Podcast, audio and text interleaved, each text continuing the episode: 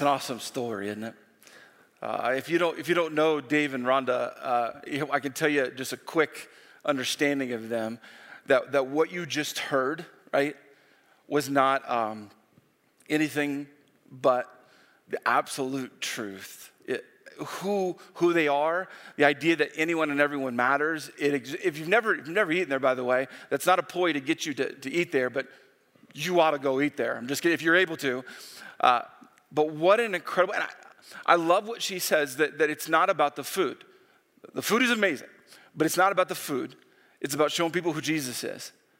And, and I know what you do with your life is your decision. What I do with my life is my decision. But what we do with our lives does matter because other people matter, right? And so, so here's what I want you to consider. And, and if you're a brand new person with Fountain Springs Church and you're like just with us for the first time, then, then disregard what I'm about to share. I'm going to kind of have a, a bit of a family conversation. I want to invite you in to showing someone who Jesus is. We do this every year for Christmas by having a, a Christmas offering. Uh, we, we've stole the idea, by the way, from the Christmas story. Here's how it works. If you don't know the Christmas story or, or you forget, there's some, some guys that show up. We've got different songs that recognize them, like We Three Kings or the Magi or the Wise Men, whatever you want to call them. Uh, but they show up, and you know, if you know the story, they show up with gifts, but like not, not diapers and onesies. Like they show up to visit this, this child, this king, with pretty extravagant gifts gold, frankincense, and myrrh. Now, you can get into the details of why they brought those, but they were extravagant, they were expensive, it was a big deal. So, here's what we do as a church, and I want all of us to understand this that we believe it is a part of not just Christmas, but being a Christian, that you would bring to God a gift. Uh, and so, I'm going to invite you into the Christmas offering where you give above and beyond what you normally do, bring it to the church, which means you're giving it to God. And I think God will do amazing things with it, more stories than we've even told yet. Things like Fort Creel and beyond, uh, locations and opportunities to know who Jesus is. Now, I've been living in South Dakota now for 11 and a half years. I think it officially makes it my home, like I'm South Dakotan, okay?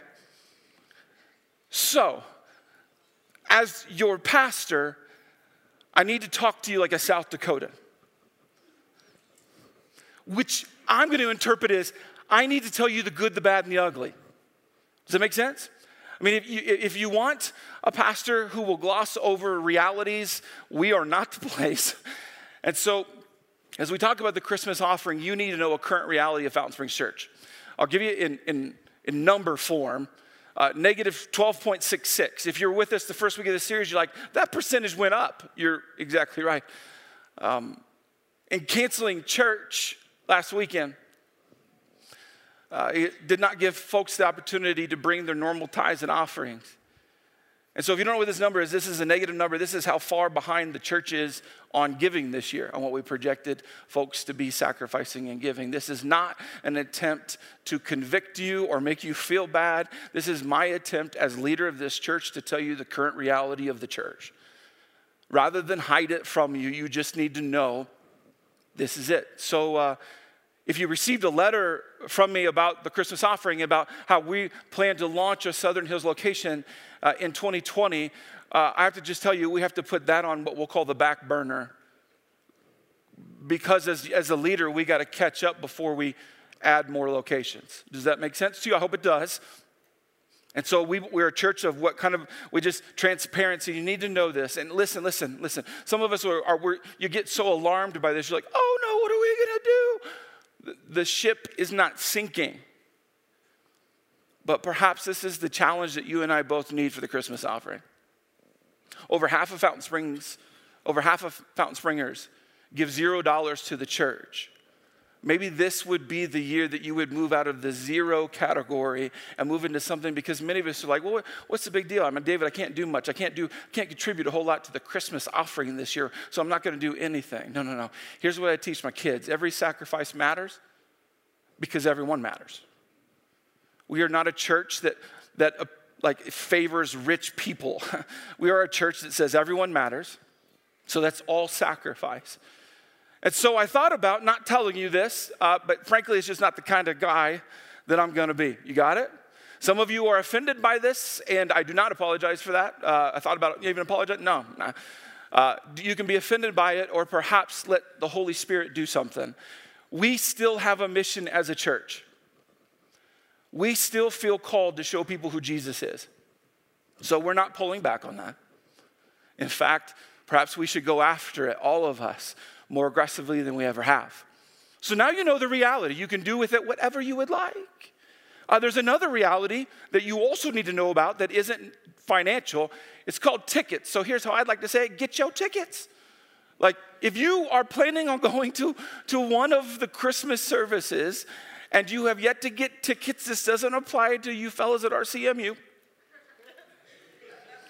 But if you if you want to go, you like, oh, I know exactly what service I'm going to go to. I've already invited my friends or my family, and that's what we're going to do. We're going to go to this. Make sure you get your tickets because every year, um, folks are slightly, slightly is not even good, just very upset that they didn't get to go to the service that they wanted to because they didn't get the tickets when they should have. So get your tickets. That's no other way to say it. We got it? We good? Christmas? All right. That was fun. Let's talk about the Christmas stories. Uh, we started a series. If you missed it, so did I. If you don't get that joke, uh, you were out of town. Uh, so, so we had a blizzard, uh, and it, and, it, led to the canceling of our services. But uh, thanks to technology, uh, we were able to capture that sermon on video before the blizzard hit. Yes, we do plan ahead just in case, because we are in South Dakota. You never know. And so, uh, if you missed the beginning of the series, you can go get caught up. Even if you missed it, because we all missed it, go get caught up. And one of the stories of Christmas is, is value. If you don't know the story of Christmas, one of the things that'll teach you is that you're valuable. I know most of us like, well, I know that. But many of us don't live that way, right? We don't live each and every day throughout the whole day and even night owning our value. And you ought to go look at it.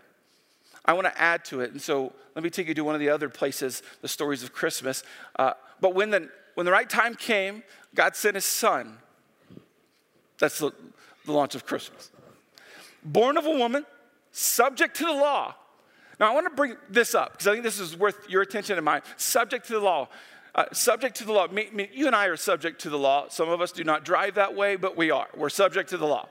Uh, this, this means that, that there are laws that apply to all of us, and if you break them and you get caught, that you are subject to what the law demands for you to figure out how to pay that off, whether it be time served or fines or whatever. Well, the same thing applies to God's law, meaning that if you sin, there's consequences to that, and there needs to be some sort of payment for that sin. When Jesus was born, he was also subject to the law, meaning if he did any kind of sinning, he was subject to that. God sent him. Christmas happened to buy freedom for us who were slaves to the law. In, in other words, if you don't know what slaves, that seems a bit extreme, meaning that you were everything in life was built on how good at following the law, how good at you were not sinning. Sounds not fun at all by freedom for us who were slaves to the law so that he could adopt us as his very own children. This is a big part of Christmas.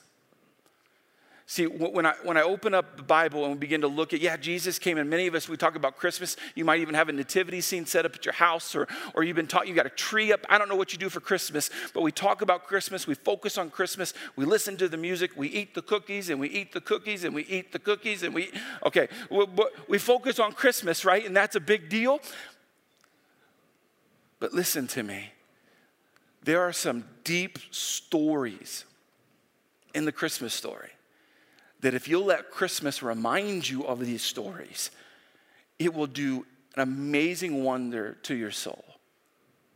So, so when I read this stuff to you that, that Jesus came for Christmas to give us freedom, here's what I'm trying to say Christmas has everything to do with grace. I want to talk to you about grace. Now, most of us love grace. Grace is awesome. The idea of it, the, well, unless you're offering it to someone you don't like, but typically receiving grace is awesome. And, and when I say I'm not talking about this kind of grace before the meal, I'm talking about the grace that that when you and I screw up, mess up, say something we shouldn't do, something we shouldn't, the idea that, that what's coming our way when someone shows us grace, it's huge. Christmas is all about grace, it's a central part of it. See, but I wondered, when I talk about grace, I wonder what you're thinking in your head when I say grace. When I say the word grace and receiving grace and grace being a big deal, do you live the true definition of grace? When I say grace, is that like, oh, yeah, yeah, every single day? I, I, here's what I think. I think many of us, when we say the word grace, Jesus brought grace, He provided grace, yay, I'm gonna follow Jesus, and we think about grace, we don't actually think about grace. I think we replaced the word grace in our minds with the definition for karma. We are saying grace, but living by karma. Now, if you don't know, here's a rough definition of karma. Now, my intentions with this is not to like derail when we go talk about other religions. I just think many of us are here getting what you deserve karma. In other words, like, if you're good, you get the presents that you have earned, or if you're bad, you get cold. Does that sound at all familiar? Maybe was like, yeah, it's how we control our children, right? No, no. But there's even that in that underlying message in Christmas that if you're good, if you do what you're supposed to do, if you make good choices, then you're going to have good things come your way. And if you are bad, well, it's going to be rough for you. When I say Jesus for Christmas came to bring you and I grace, many of us like, yeah, that's awesome. I'm gonna try to earn me some of that. And many of us spend our lives not owning grace. We go after what I would call karma, and here's the real grace is the opposite of karma. And you want it to be that way, by the way. Grace is not something you can earn and where you're like, hey, what do you have in your life? Well, I worked really hard for this grace.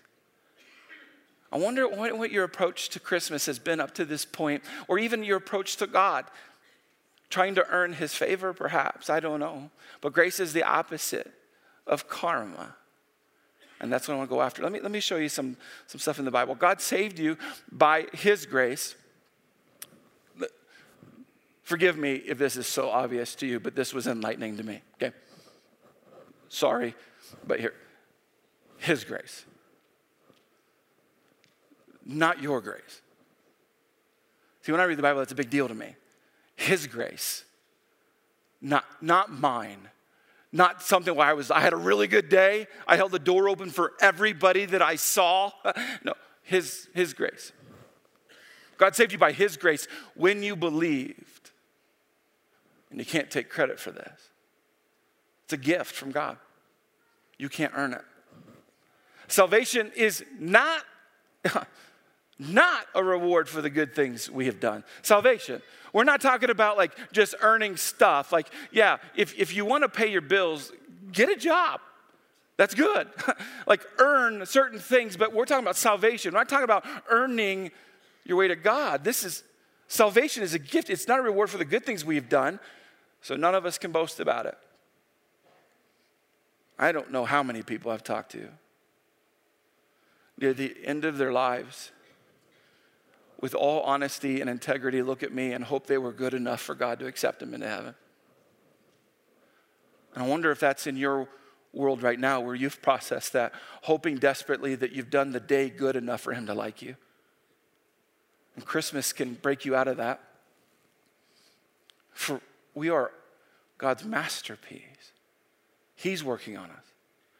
He has created us anew in Christ Jesus so we can do the good things He planned for us long ago. He, grace is not earned, but many of us are trying right now. Many of us, as you begin to do your day, I don't know when it clicks in for you. Some of us, it's early on. Some of us, it's actually after we've done something we shouldn't have done and we regret it. When I talk to you about grace, I know sometimes it's stereotypical. Hey, yeah, what'd you do at church uh, this week? Well, oh, well, the pastor talked about grace. Oh, yeah, I love me some grace. But many of us aren't taking that grace and, and pressing it into our souls. We're trying to be good enough. And what a conversation to have in the midst of Christmas. It's because I think you and I love to earn things. I don't think earning something is bad, by the way. Don't miss it. I, I think earning things, I, again, earn a paycheck, uh, earn a trophy. Well, I guess we don't earn trophies anymore. Anyways, a whole other sermon there. But um, like, when you and I like earn a promotion or we we earn some, that earning's good. It feels good to earn something. That's not bad. And unless you put it in the wrong place. Earning, I think, is something that we begin to actually instill in our kids pretty early on. I, I, think about this often. I was in second grade, and, and the teacher provided us with this list of books we were supposed to read. And I was like, sorry, this is how I thought. I was like, well, that, good luck, everyone else. I, I'm not reading. I was a great student. For those of you who are teachers, you would have loved me in class. I mean, they gave us a list of books, and I was like, do they have pictures? Like, what, how, what counts? And I had no interest whatsoever in reading. In fact, that carried all, a long way in my life. Hated reading. Some of you like this, you hate, like, the idea of reading is like the worst thing ever to do with your day. Some of you, it's the greatest thing. I hated it until the teacher got up one day and said, Hey, here's the deal. I think it was motivated by students like myself and, and said this um, here, There's a new program called Book It. Some of you, you've done this program. Here's what it was um, If you read, we'll give you free pizza. and then the obesity epidemic. No, uh, for students like me, I mean, it was like, are you serious? And so, after a certain amount of books you read, you got these stars, you put it on this pin, you got the certificate, and you better believe me. I was like, um, Mom, Dad, I'm about to earn this. I want you picking me up for lunch. We are going to go get that pizza the day I earn it. And that would happen all the time. That's one of the memories I have even in elementary school of getting picked up to go get my pizza that I earned because I read books. I began to be the best reader in our class. pizza. It's no longer a reality in my life. Um, you may have not done book it, but I, I bet you've earned something in your life at some point that made you feel really good. Because earning is not bad. Working hard, studying hard, getting that grade, getting that achievement feels good, doesn't it? But there's a problem in all of this. It leads me to a question I'd like to ask you Are you applying your desire to earn to how you understand God? Earning has its place in life. I'm not hating on earning. But what I'm saying is, many of us have taken that, that quadrant of our life and we've taken it and we've actually pressed it over to our understanding of God, even more specifically, our understanding of grace. So we hear grace, the preacher man talks about grace, we like grace, we expect it, we want it, and then we spend the rest of our time trying to earn it. If you're like me, uh, I need visuals. Let me, let me help. Let's play with blocks for a little bit. That's you. You know it's you because it says me. Consider your approach to God. Consider right now, right? I mean, think about it right now. If I were to say, How are you getting right with God? What's your approach to a relationship with God? Like, what's doing that? I would say many of us would say, okay, if that's my life, here's how I'm going after getting right with God, getting a relationship with God good deeds. In other words, we are launching with and utilizing, okay, I'm gonna get close to God, I'm gonna, I'm gonna take God's love, I'm gonna press it in my life, so I'm gonna start doing good things. Most people, when they decide to follow Jesus, think this is that next step. Like, okay, I just have to get good. I got to stop saying certain things start doing certain things, and we, we, we start to build our life this way. And we, we misinterpret and we think that if we do enough good things, that we will eventually have a good life. the more good things that we do, the more good things we do for folks, the more good things we believe about ourselves. That if we just do good things, it will lead to this good life that we're in desperate pursuit of. The world has many options to offer. And I would say, whether you have acknowledged it yet in your life or not, you were born with this, you're hoping at some point that if you do enough good things and live a good enough life, that you can land somewhere with God's acceptance. That at some point, some moment, that God would look at you and say, you know what? You've done enough good things. I like you now, so now you can join me forever. I'm just going to tell you as a pastor, you'd be shocked at how many people are building their life this way. And if you haven't gotten nervous yet, some of you are like, please don't drop that, David. But do you see, do you see how fragile of a life this is? Do you see it's not built on a strong foundation? This idea that life is about you, so what you do is you just go after trying to do good things. Hopefully, that'll lead to a good enough life to maybe God will like you. And so life is just full of uncertainty and trying to get other people to like you and especially God to like you. This is the approach many of us are taking. We, we hear the word grace, we want grace, we like grace, but we build our lives this way. I don't, I don't want this for you. I don't think you want it. So, what if you were actually to deconstruct your life? I know that sounds a bit extreme, maybe professor like. That's not my intent. What if you were to take the Bible? What if you were to take God's word and say, well, what does, what does God say? How does He say to build my life? Like, what do I start my day off? How do I live the rest of the day? How do I function? And according to the verses I've already read to you, God would say, here's how life begins. This is what you should build on. You should start each day, function through the day, treat others, literally live in such a way that's built on the fact that God loves you. Sounds simplistic, doesn't it? Kind of like, hey, again, preacher man, get deep. Come on, let's go deep. I'm telling you, that is depth. If you and I could just learn that this is the beginning and the end of days, that you and I, if we would just build on this, if we would walk through the day knowing that no matter if someone likes us, affirms us, approves of us, no matter if we live that day perfectly or imperfectly, we have this God loves us. If you would build your life starting with this, you're immediately on better ground. According to what God teaches, here's how this works if you accept that God loves you, He cherishes you, that you are actually His masterpiece, that by default leads to a good life. Let me explain because some of you are immediately arguing in your heads. If you believe that God loves you, no matter what storm you face, you know it's temporary. I've been very open with you, knowing that right now my mom is fighting cancer. But I bet you've got stuff in your life too storms, tough moments, right? Stuff that you're like, I hate this about life. Sometimes we look at Christians and we think they're faking it. There's bad things going on or things that are not awesome in their life. How are they happy? Because we build on this. If you know that this life is temporary and that God loves you no matter what, that just by default makes the opportunity to breathe amazing.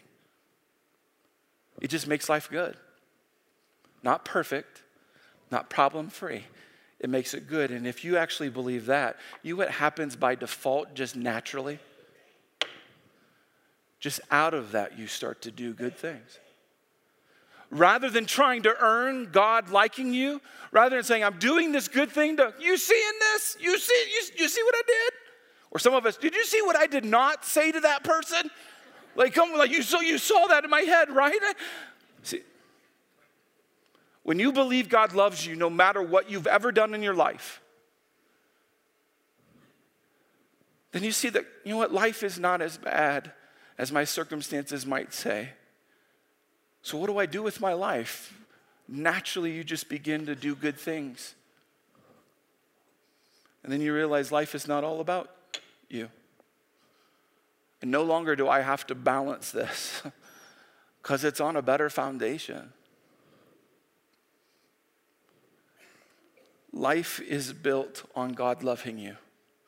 If it's not about positive thinking, going, I can do it, I can do it, I can do it, I can do it. No, God loves me, God loves me, and nothing around me changes that. In fact, uh, very simply put, Christmas, Christmas is proof that God loves us. See, see, why am I sharing this with you? It, it, it's very simple because I believe the Christmas story goes after this. The Christmas story is all about this. And if you and I, I'm telling you, I think the world immediately gets better. Our relationships immediately get better if we would all just build on this. If we would raise our kids to actually say, hey, you wanna know something true? There's a lot of stuff that isn't true, but would you like to know something very powerfully true? God loves you. Some of us don't even like what I'm saying. You're like, yeah, but David would tell them that they got to be sorry. It starts with God loving you, though. Sometimes we seek such a balance that we pass the most significant thing to build your life on God's acceptance of you, God's love for you. Let me show you more just so you, you know it's not just me, but God showed how much He loved us by sending his one and only Son into the world so that we might have eternal life through him. He proved it. This is, this is real love, not, not that we loved God, but that he loved us and sent his Son as a sacrifice to take away our sins. God loves you so much. Right now, you may be wanting me to say and or if but can we just for a moment just stay there? No matter what you've got rolling on in your, in your life, whether it's good or bad, or can we just stop for a moment? We've gathered, wherever you're at, we've gathered, right? God loves you. You, you can't do anything to earn that. And that's really good news. Uh, I'm, a, I'm an avid reader now. Um, still don't get pizza for it, but, but I'm an avid reader. I want to I want to show you something that, that was a big deal as I read it. This is one author's take. when we get to heaven, Jesus is going to ask us one question. It's simply this Did you believe that I loved you? So, so let me, let's, let's, now, for those of you who hate reading, let's take this out of the book. Let me ask you the question Do you believe God's love, God loves you? Don't, don't, don't answer out loud, but I want you do you believe that God loves you? Do you know what's going on in some of our heads right now? Yes, but yes, yes, yes, he loves me, but and you begin to add to that. This is what we, we stereotypically do. God loves me, but but but what happened the other day, I I need to kind of pay my due. I, I need to kind of re earn myself back. And that's not grace. Maybe it's like, well, well okay, yeah, I believe he loves I, have heard that he loves me, or I've read that he loves me, or I've, the preacher guy said he loves me, or I've, I've even seen songs that talk about God's love for me. No, no, no, that's not the question. Do you believe? Have you let it get into your soul that God loves you? That's, that's building your life on this. Some of us are like, well, that's my problem. you, you know about grace, but you don't feel it. I don't know if you've been there. I've been there. Okay, here. I, as your pastor, Reverend David Canan, don't ever call me Reverend. I have a lot of days that I don't feel that feeling of God's grace. So let me teach you something. Grace isn't a feeling, it's a gift. And many of us have been treating it like it's karma, where it's this feeling that because we have done good, we feel like we've earned good. Grace is actually not an emotion, it's a gift. And the whole story of Christmas is built on grace. And so, if we don't feel it uh, all the time, how do we get it? I love that you just asked that question because I have some things prepared. Uh, here, here's one step accept His grace by confessing your need for it. If you ever have a day where you're like, I don't feel it, uh, if he knows all that played out. I don't know if he likes me anymore. And you begin searching for this feeling, and instead of just the gift, you're like, what do I do with this? And some of us are like, I've never even talked about God this much. Accept his grace. Like, how? Like, how do I? Where's the gift? Where is it invisible? Accept his grace by confessing your need for it. Because by confessing your need for it, it's an immediate act of acknowledging that God is God and He's the only one that can provide you the grace that you need. First John, if we confess our sins, by the way, uh, you, you don't need to confess this to me. The Bible's clear, you confess it to God. If we confess our sins, He is faithful and just and will forgive us our sins and purify us from all unrighteousness. Now, listen, some of us immediately disqualify ourselves. Don't. Don't say, well, does he know, but my past, but this played out, or perhaps what you've done, others have not forgiven you for it. So you think that, that God's not going to forgive you for it. No, listen, listen. He is faithful. Don't miss that. That means if you need grace, it is faithfully there for you and just. That's a weird one that we don't talk a lot about. What's that mean? Like, if we confess our sins, He is just and will forgive us. It means He doesn't take your sins and sweep them under the rug and say, hey, no one's looking at Him anymore, we're all good. No, He's just, which means He makes sure that your sin debt, my sin debt, what we did, is covered. It's not going to come back later. God's not going to bring it up with you again. Perhaps some of us, to own this grace that we've been talking about, it's going to lead you to a conversation with God where you just confess what you know you need to confess. But that's not all of us. Some of us need to get baptized. Yep. Some of you are like, I didn't, I didn't plan on that whatsoever. Again, I love you, but I don't care.